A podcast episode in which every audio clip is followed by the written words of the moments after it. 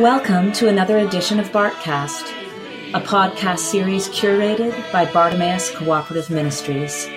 Learn more at b c m dash net dot org.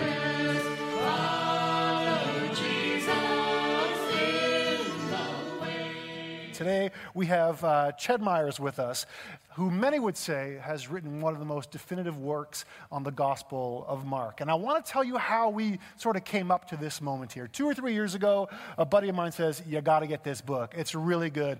It's called Binding the Strong Man by some guy named Ched Myers. Never heard of him. Uh, check it out. You will love it.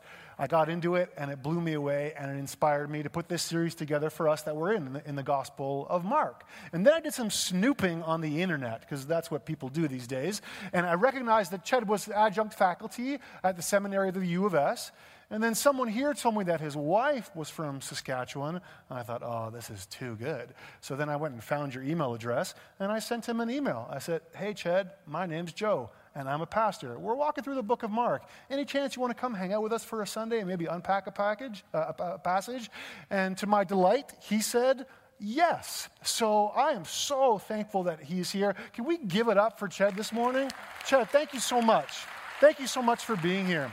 And I, and I want to say one more thing before I give chance, uh, Ched a chance to intro, introduce himself a little bit, is that in a past life, uh, one of the things that I did was sort of handle Christian speakers, writers, Christian celebrity types, and not all of them were very nice, but Ched's been amazing, super kind, and super thoughtful. And uh, again, the book has been impactful, and uh, just the way we've interacted has been amazing as well. So thanks for being here, and then uh, why don't you introduce yourself a bit? Tell us, who are you? What are you all about? And what are you doing with your life? In like a minute. Well, thanks, Joe and yeah. Allison and the whole crew here at Lakeview for the opportunity to um, come be with you. Uh, I want to give a shout out to my peeps over there. My wife, Elaine, is here. She's sitting next to her sister, Diane, with whom we're staying.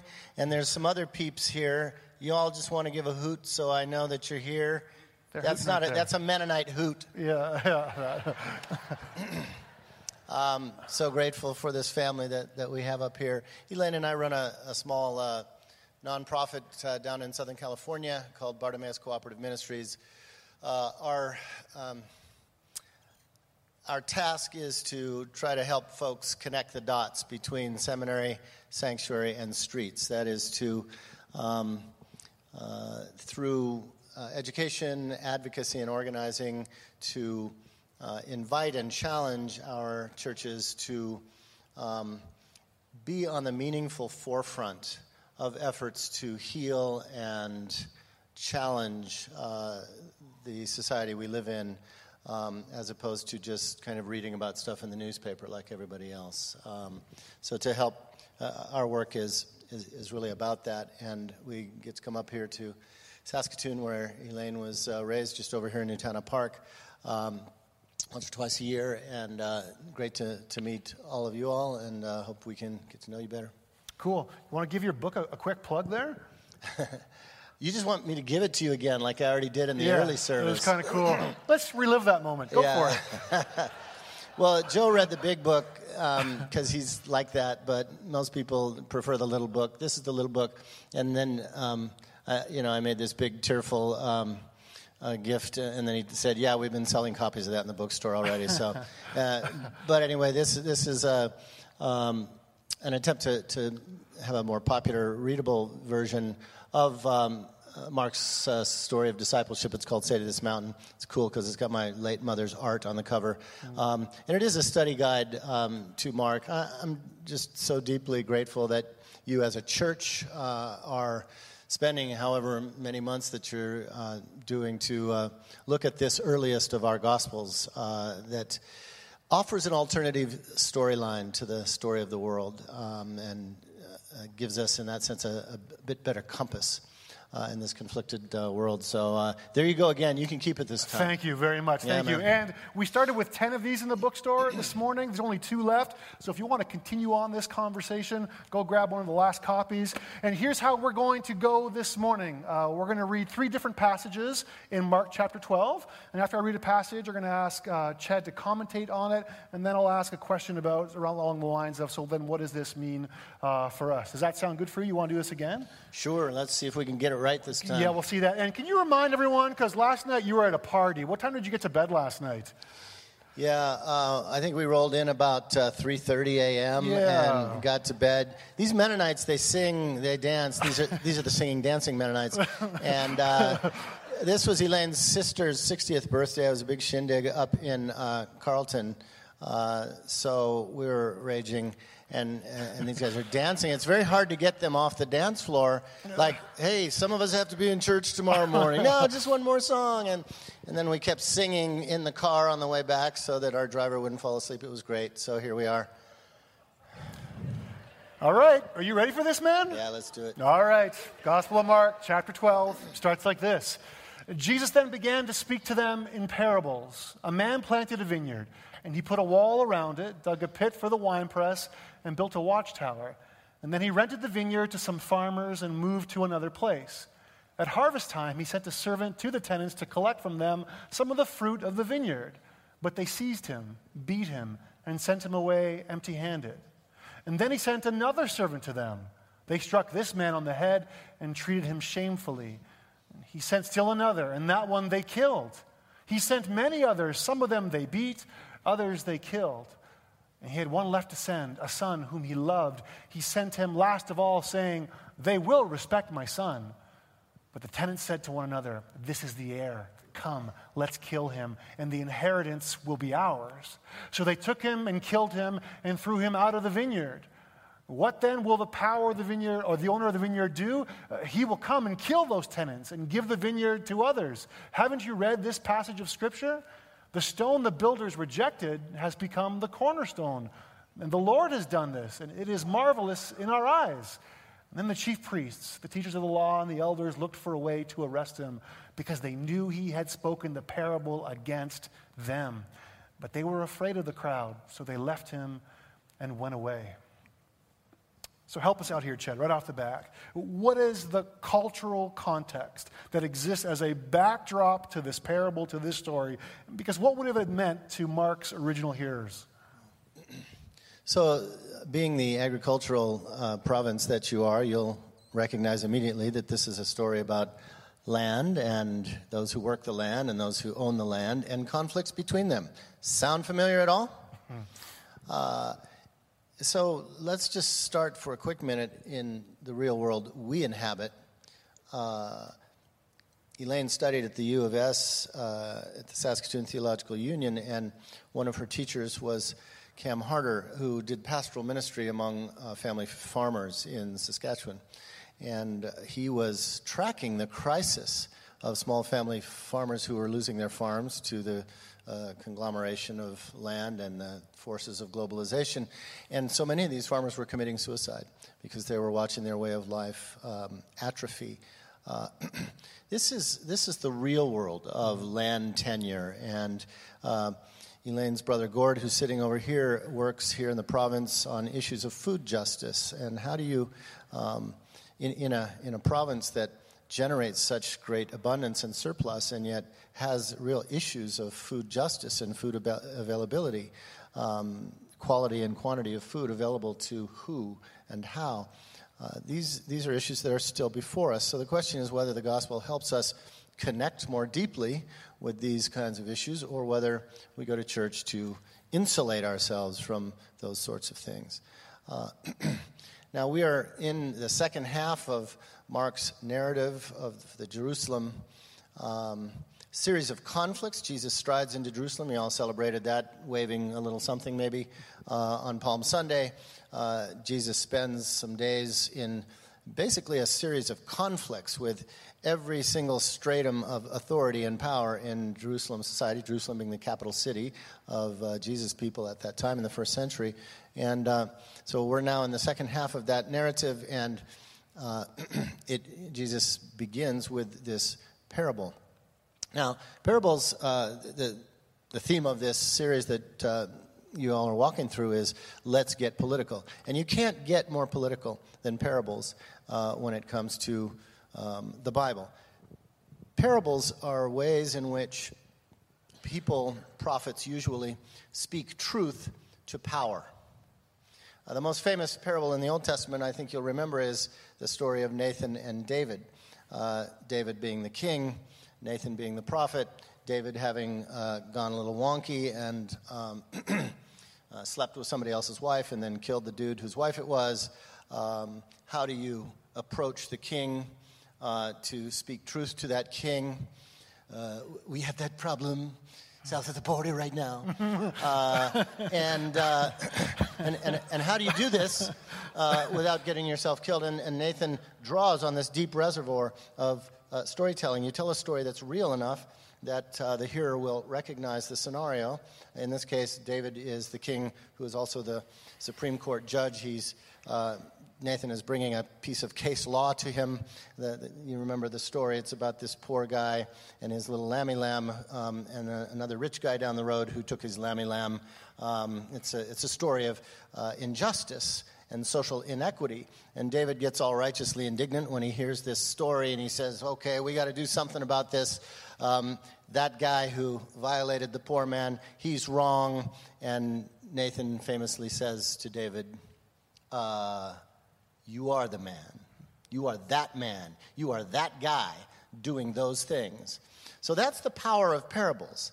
Um, Jesus here is actually um, not only drawing on the parabolic tradition of speaking truth to t- power, but he's actually re-narrating a um, famous parable of the prophet Isaiah. Jesus quotes Isaiah more than anybody else in his teaching. Um, Isaiah is his guy.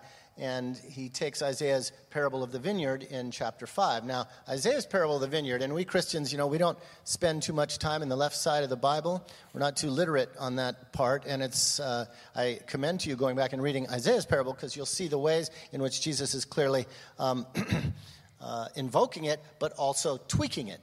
Uh, in that case, uh, uh, Isaiah is lamenting. It's a love song. He's lamenting for the way in which a farmer has cleared rocky soil, um, uh, enclosed the vineyard, planted these vines, done everything to get a yield. Um, and this is a, a love song for that work. This is a people who have a real symbiotic relationship with the land that they live on. This is an agrarian people, not unlike yourselves in this province. So it's a beautiful story, but it's also um, a love song that turns into a lament, um, because in Isaiah's parable, uh, at one point, um, he changes the tone, and he says, uh, you know, I looked for this vineyard to yield grapes, but it yielded only wild grapes. Uh, and then the the story, the twist in the parable is that it is actually uh, God, the Creator, who is the speaker of the love song, who is looking for fruitful yield from a people. Uh, and God looked for justice and saw only bloodshed, looked for equity and heard only people crying out in pain. So we sang a song this morning about uh, God, we need your righteousness. Righteousness and justice are the same word in the Hebrew Bible. And indeed, we need justice. Here in this province, here in my country, uh, the question is, are we going to be that people that um, embodies God's justice? Or are we going to be on the sidelines while God hears the cry of the poor, while God hears the screams, literally in the Hebrew, the screams of those yearning for um, for fairness and justice? So that's Isaiah's parable. Um, he goes on to indict um, the very class of exploiters that um, undermined the viability of small farmers in ancient Palestine, namely those who joined house to house and field to field. That is, those who consolidated more and more wealth in fewer and fewer hands that effectively disenfranchised small uh, producers. Uh, well, this was a big issue in the sixth century. Uh, it was a big issue in sixth century before Christ. It was a big issue in Jesus' time, so he's still telling this story because it's still an issue. And lo and behold, it's still an issue here in twenty-first century Saskatchewan.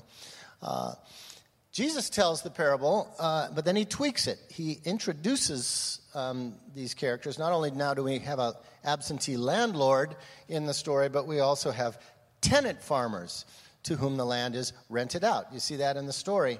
Uh, well, we know that we know how that works, and we also know that tenant farmers oftentimes have kind of a bum deal, and uh, so they get restless and they start revolting. And here comes the absentee landlord's agents to extract the profit, uh, while other people are doing the sweat equity and putting in the labor. And they get restless, and things get uh, conflicted, and people start killing each other. And so Jesus is spinning this story. Who's he spinning it to? He's talking to the, the leaders, the authorities, the upper managerial class of his own time. In other words, he's talking to landowners, many of whom were absentee landowners who actually had tenants and knew about rebellious tenants and knew precisely what you would do if the tenants rose up. You'd come down and crush them. But the twist in Jesus' parable, if Nathan says to David, "You are the man," Jesus is saying to this managerial class, you see, how does it feel to be on the other side of this equation? Because the book of Leviticus tells us that God is the true landowner, and you all are but tenants. And so he's putting, do you see what he's doing? He's putting these the landowning class in the position of being rebellious tenants. And they know the end of that story because they've crushed tenant rebellions before. Uh, so it's an unhappy flip of the script for these folk, and it's trying to awaken them to the contradictions of their own society. Now, there is also a level of allegoric, allegory to this story because of the, the notion of the cornerstone that the builders rejected and the son who comes trying to set things right and is killed. But see, that's part of why the son gets killed, because the managerial class that thinks it's, it owns creation rather than being a good steward of creation and a good steward of tenant labor uh, end up being an exploitive class that will um, be in conflict, and the whole thing goes south. So um, this is a story that is typically used in, uh, read in our churches merely as a theological allegory about Christ dying. But when we miss the actual real-world context, social context, we've actually missed how it is and why it was that Jesus of Nazareth was executed as a prophet. He was a prophet because he was trying to speak truth to power, and the people in charge didn't like that. Uh, so we often read parables as um, earthly stories with heavenly meanings. Ever heard that phrase in Sunday school? Uh, that's exactly bass-ackward. Uh, parables actually are earthy stories with heavy meanings. And this is one that has a heavy meaning, and it clearly ruffles the feathers of the landlord class because they realize Jesus is organizing um, for justice in a way that is going to threaten their interests. And that's why immediately after this they start plotting to, plotting to whack him. Okay. So then taking that, this is a story about power and justice and equality and stewardship. You know, practically, why does that matter for us now, and what do we do with this story? You know, uh, if we if we spiritualize or allegorize the stories that Jesus tells, um, in order to essentially render Jesus innocent of ever having rocked the boat. Right, we have this meek, mild Jesus, just tries to get everybody together, hold hands, saying, "We are the world." Well, it doesn't actually answer the question, so why'd they whack him? Uh, and, and so there's a disconnect between the Jesus who gets himself in trouble uh, and the meek and mild Jesus that we like to talk about in our insular churches. Uh, and so we know that Jesus did, in fact, get whacked, but we can't figure out why, and so we end up Um, inserting a sort of a, a theological rationale. Well, Jesus died because, well, God wanted him dead, so there could be this big cosmic transaction, when in fact we're kind of missing what the story plainly says, that Jesus is telling parables, he's speaking truth to power, he's ruffling powerful feathers, um, uh, people don't like him, and uh, that's why they kill him. And, and when we miss that, then we end up with um, a theological drama of which we are spectators. This is how we get saved. Um, uh, essentially, God whacked Jesus to save us from our sins.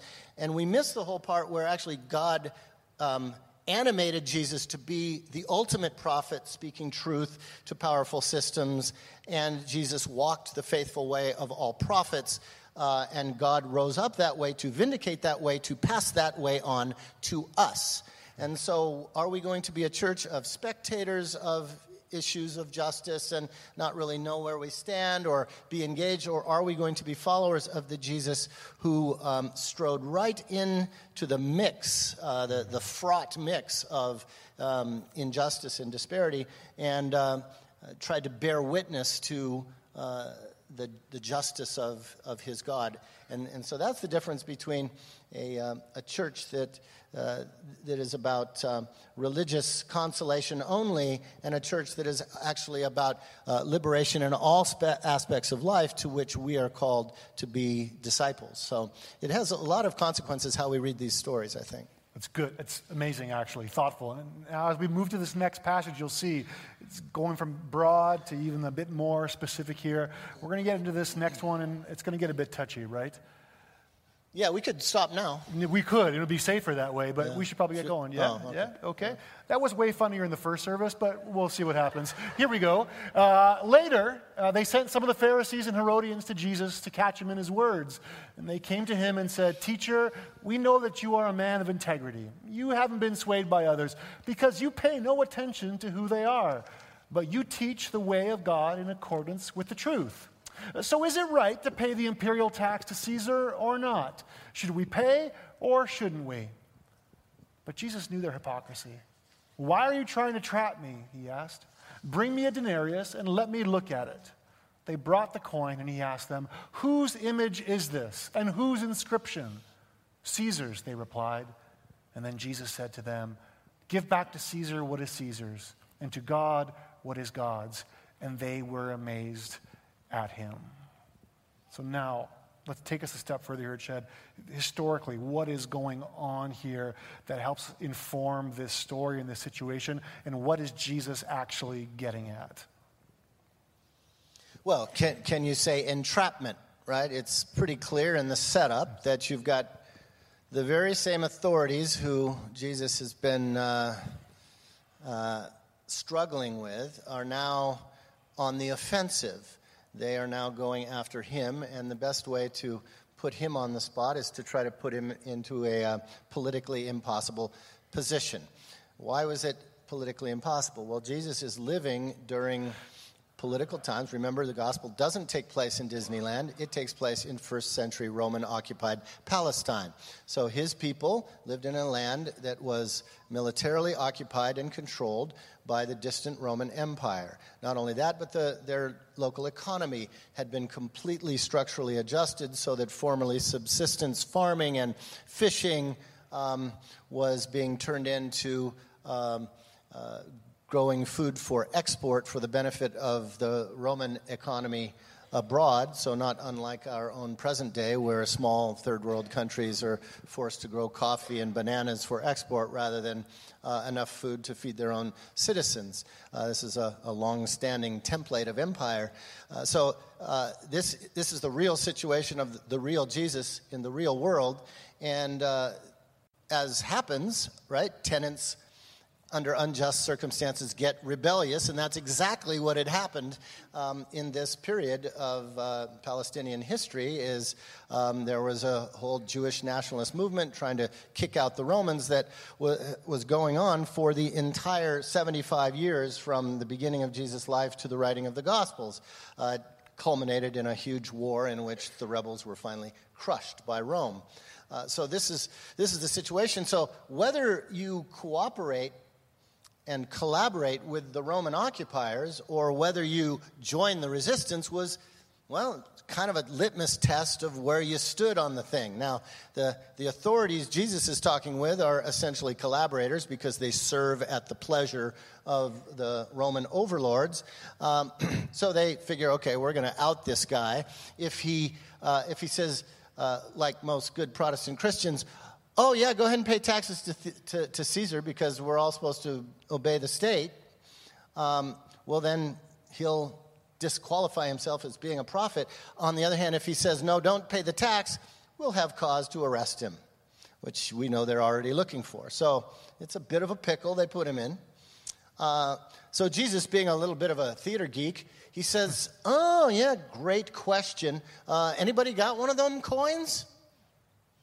Oh, suddenly he turned the tables on him. Why? Because they sheepishly reach into their tunics and pull out This tune, I mean this um, this um, this coin, and and and he says, "Huh, look at that! You have one, huh?" Jesus didn't have one. Uh, whose whose picture, uh, whose image is on there? And they're all sheepish, staring at the ground, shuffling their feet. Well, I guess that's Caesar, and written in an inscription in Latin is Caesar, Son of God, Savior. Oh, yeah, I didn't make that up. You see, when the New Testament adopts that language for Jesus, that's polemical language. That's taking language that the, that Caesar attributed to himself and putting it on a peasant who was crucified by that very same Caesar. You see, this uh, this is not Disneyland stuff. So anyway, so they're stuck with the coin and the image, and every Jew knows that that's idolatry to have an image of some, much less call them the Son of God. So Uh, Kind of case settled. Jesus says, well, you're handling the money. Uh, I guess that tells me what side you're on. And what he does now is he puts the question back on them. He says, so what do you think? Uh, I guess you just go ahead and give back to Caesar what is Caesar's and give to God what is God's. That's not a neat doctrine or soundbite for obey the authorities, whatever they tell you to do.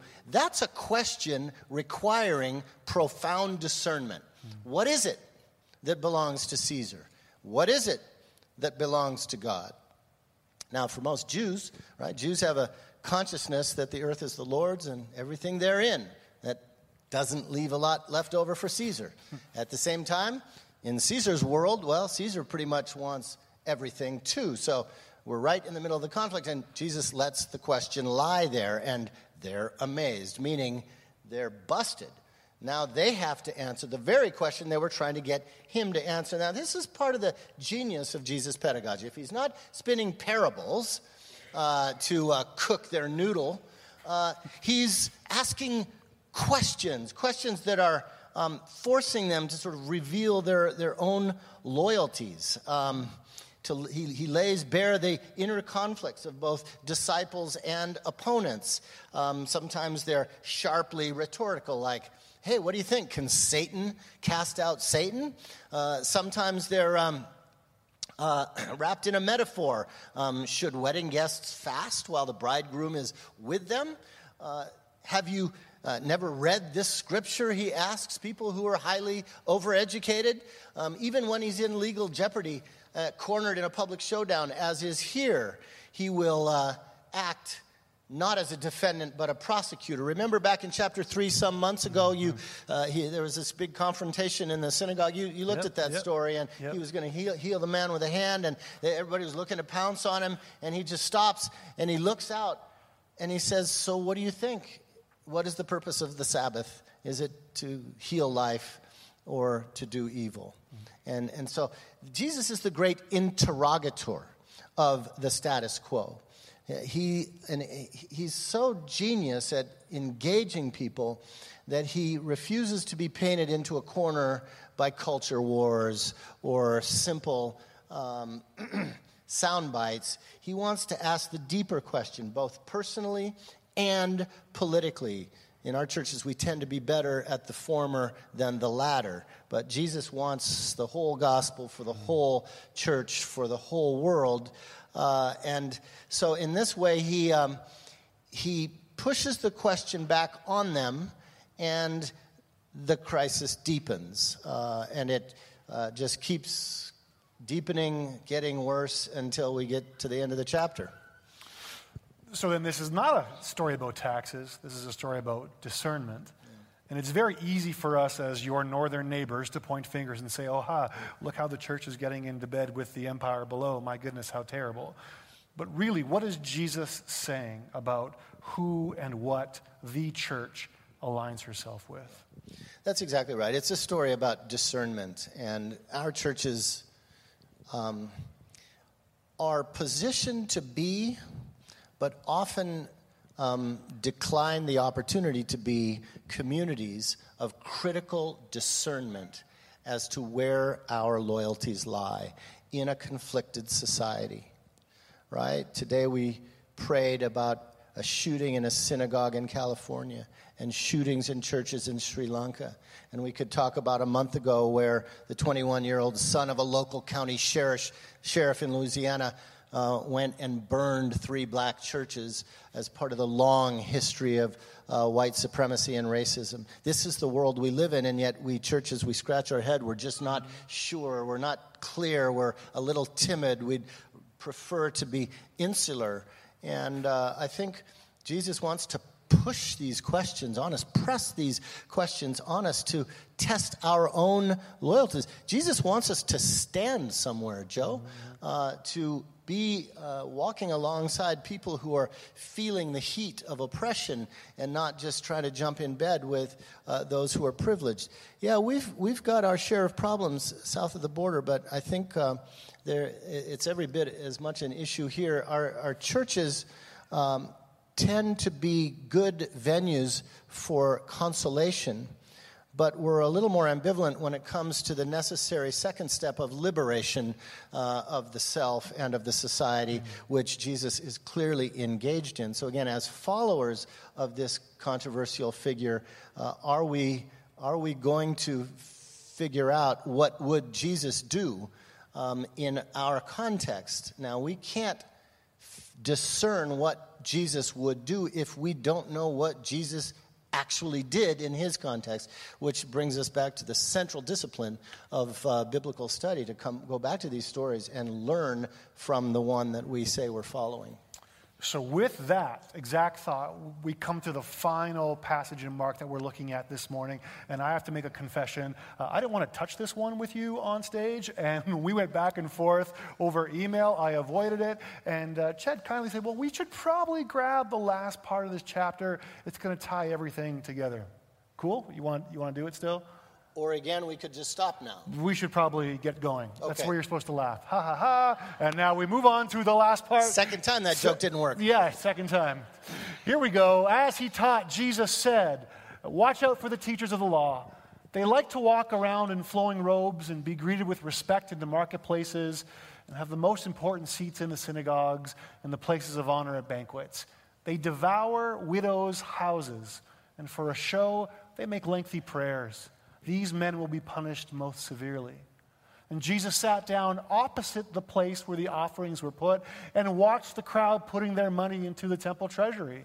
And many rich people threw in large amounts, but a poor widow came and put in two very small copper coins worth only a few cents. And calling his disciples to him, Jesus said, truly I tell you, this poor widow has put more into the treasury than all the others. They all gave out of their wealth, but she, out of her poverty, put in everything, all she had to live on. Now, in this final section of the chapter, it is loaded, it is often misunderstood. So can you help us understand what Jesus was getting at? So here, here's the theme of this uh, series that you're having through these months of uh, endless winter here in Saskatoon. Uh Let's get political. And what we're trying to do is approach the scriptures in a way, not that politicizes the text, but that restores the text to the real world, which includes a social, political, and economic landscape, in order for us to figure out what would Jesus do. Now, we've seen how uh, the church often turns Uh, a story about land tenure and worker justice into a theological allegory in order to avoid the earthy heaviness. We've seen how uh, a conflict um, over uh, a coin, um, which is meant to uh, interrogate our loyalties, we turn into a simple sort of doctrine of obedience. Uh, so we're we've gotten pretty good at domesticating these stories and um, turning them into much more palatable sound bites. Uh, nowhere more than this final uh, culminating conflict story of the widow's mite, which has typically been preached as uh, a commendation of the economic piety of a poor, lowly church lady who gives up her last couple of bucks to the church out of the love of her heart. Uh, all very nice and works very well for Stewardship Sunday, which text is often appealed to. Unfortunately, this is not a commendation of this widow. This is Jesus' condemnation of a system that forces a poor woman to become destitute. Uh, so think of this. Think of Jesus at the presidential prayer breakfast. We have them. I don't know if you have them. Uh, but, you know, presidential prayer breakfast, everybody's strutting around, talking about God and uh, uh, making uh, alliances with the powerful, uh, making a big public show of religion. That's what he's talking about in the first part of this section. Uh, it's the, the, the scribes who like the places of power. Um, and then Jesus goes from the prayer breakfast over to the treasury, uh, and he makes his final object lesson of a poor widow. Now, one of the ways that rich scribes got rich is they became trustees of widows' estates, and they would scrape off lots of profiteering from the widows' estates because women couldn't manage their own affairs in, in, in that society according to the law. So, so this is one of the ways that the le- lawyer class, I don't know if Thomas is here or not, but uh, you know, legal class oftentimes exploited vulnerable folk, um, and that's one of the ways they become rich. So Jesus moves from uh, the uh, privileged class to the exploited class, and he says, now looky here. Here is a woman, she's giving her last two pennies to the temple treasury. Not because she wants to, but because she has to, right? This is a, this is an obligatory contribution, and she has effectively been made destitute. She has given all she had. Now, becoming destitute is not an ideal. Not in God's dream of justice, not in any society's vision of economic democracy. So Jesus is not praising this woman. He's condemning both the strata of wealth that exploit vulnerable people and the people who are marginalized to the point of dehumanization because of those systems. In other words, Jesus is using a personal example to try to illustrate a political system that is broken. Uh, in so doing, he's inviting us to imagine the world differently. How would this look according to the dream of God, who keeps telling us over and over and over in the Hebrew Bible, make sure that widows and orphans are taken care of and not becoming more vulnerable than they already are. Jesus carries the dream of God's justice right to the point of ultimate conflict, but he's so frustrated at this point, um, even I would say enraged, that he's right on the heels of this uh, that you can look at in your in your text. He strides out of the temple, takes a seat on the Mount of Olives, looks at the temple and says to his disciples, you see, this system is so broken that we've got to undo it in order to make it right. And this is where his famous prediction of the destruction of the temple takes place. So Jesus means business. He's not just here to make us feel better about Um, living in a sick society. He's actually here because he wants to heal all of us, including our social systems. And that's going to take some telling of the truth that turns out to not be very welcome then or now. So, wow, we've pretty much screwed up this whole text forever. Thanks a lot. Huh? Thanks a yeah. lot for that. So let me ask you one last question on that then. So what do we do with that as individuals and as a local church? Well, um...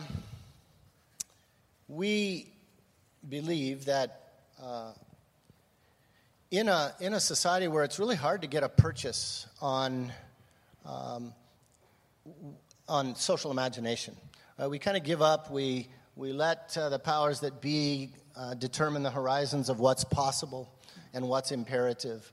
Um, we in the church actually supposed to have a different social imagination that is fundamentally informed by our sacred scripture and God's great dream of justice, especially as incarnated in the life and witness of Jesus of Nazareth. That's the script that we are supposed to be following. Uh, and when we uh, when we forget that, uh, when we uh, sentimentalize that, when we depoliticize that, we've lost our most powerful tool, both for the building of our own consciousness uh, and conviction, and also for the empowering of a church that flows out of the sanctuary onto the streets with good news for especially poor people. Uh, so it's um, the reason I'm I'm so uh, delighted that, that you called and, and that you're, as a church, involved in this reading of this great uh, story of Jesus is that I believe these texts can animate us, uh, our hands and our Uh, feet and our hearts and our minds to um, stand with the people Jesus stood with, advocate for the folks Jesus advocated for, um, and maybe even um, try to speak a little truth to some of the folks that Jesus did uh, as our discipleship. So I'm so delighted that um, young members of this church are going to take a week and view the world of Saskatchewan through the eyes of Beardy's Reserve, because what they will learn is that things look really different from that vantage point. Uh, and I'm thrilled that you gave four weeks to looking at truth and reconciliation, where Canada has really been so remarkable and, and had enough public courage to look at the legacy of residential schools and try to figure out what healing will mean. And that uh, Truth and Reconciliation Commission came out with Uh, Uh, calls to action, of which seven or eight are specifically directed at churches. So now the question is on us. Mm-hmm. What will we do with this amazing um, appeal of conscience by your First Nations uh, people? Uh, so it's my hope that uh, by recovering the bite of these texts, we will be both inspired and empowered uh, to enter into the fray, knowing that Jesus goes before us uh, in in leading us into uh, God's dream of justice. So, awesome. Yeah. Thank you. Last question. What are you doing next Sunday? You want to come hang out and talk Mark thirteen? No? Well, it's a great privilege to uh, have been with you all a little bit, and uh, thanks to uh, the fam for, for coming out, and uh, I hope we can all uh, become better friends in the future, and, and really want to commend you as a church. I know you're trying to move in this direction, and uh, let's all be pushed and pulled along by Jesus. Yeah, well, this has been illuminating, encouraging, and challenging. Can we thank Ched so much for investing us this morning? Lord, remove this. You have been listening to the Bartcast, produced by Bartimaeus Cooperative Ministries. To find our resources or to donate to support the Bartcast, please go to ched myers dot org. Thank you for listening.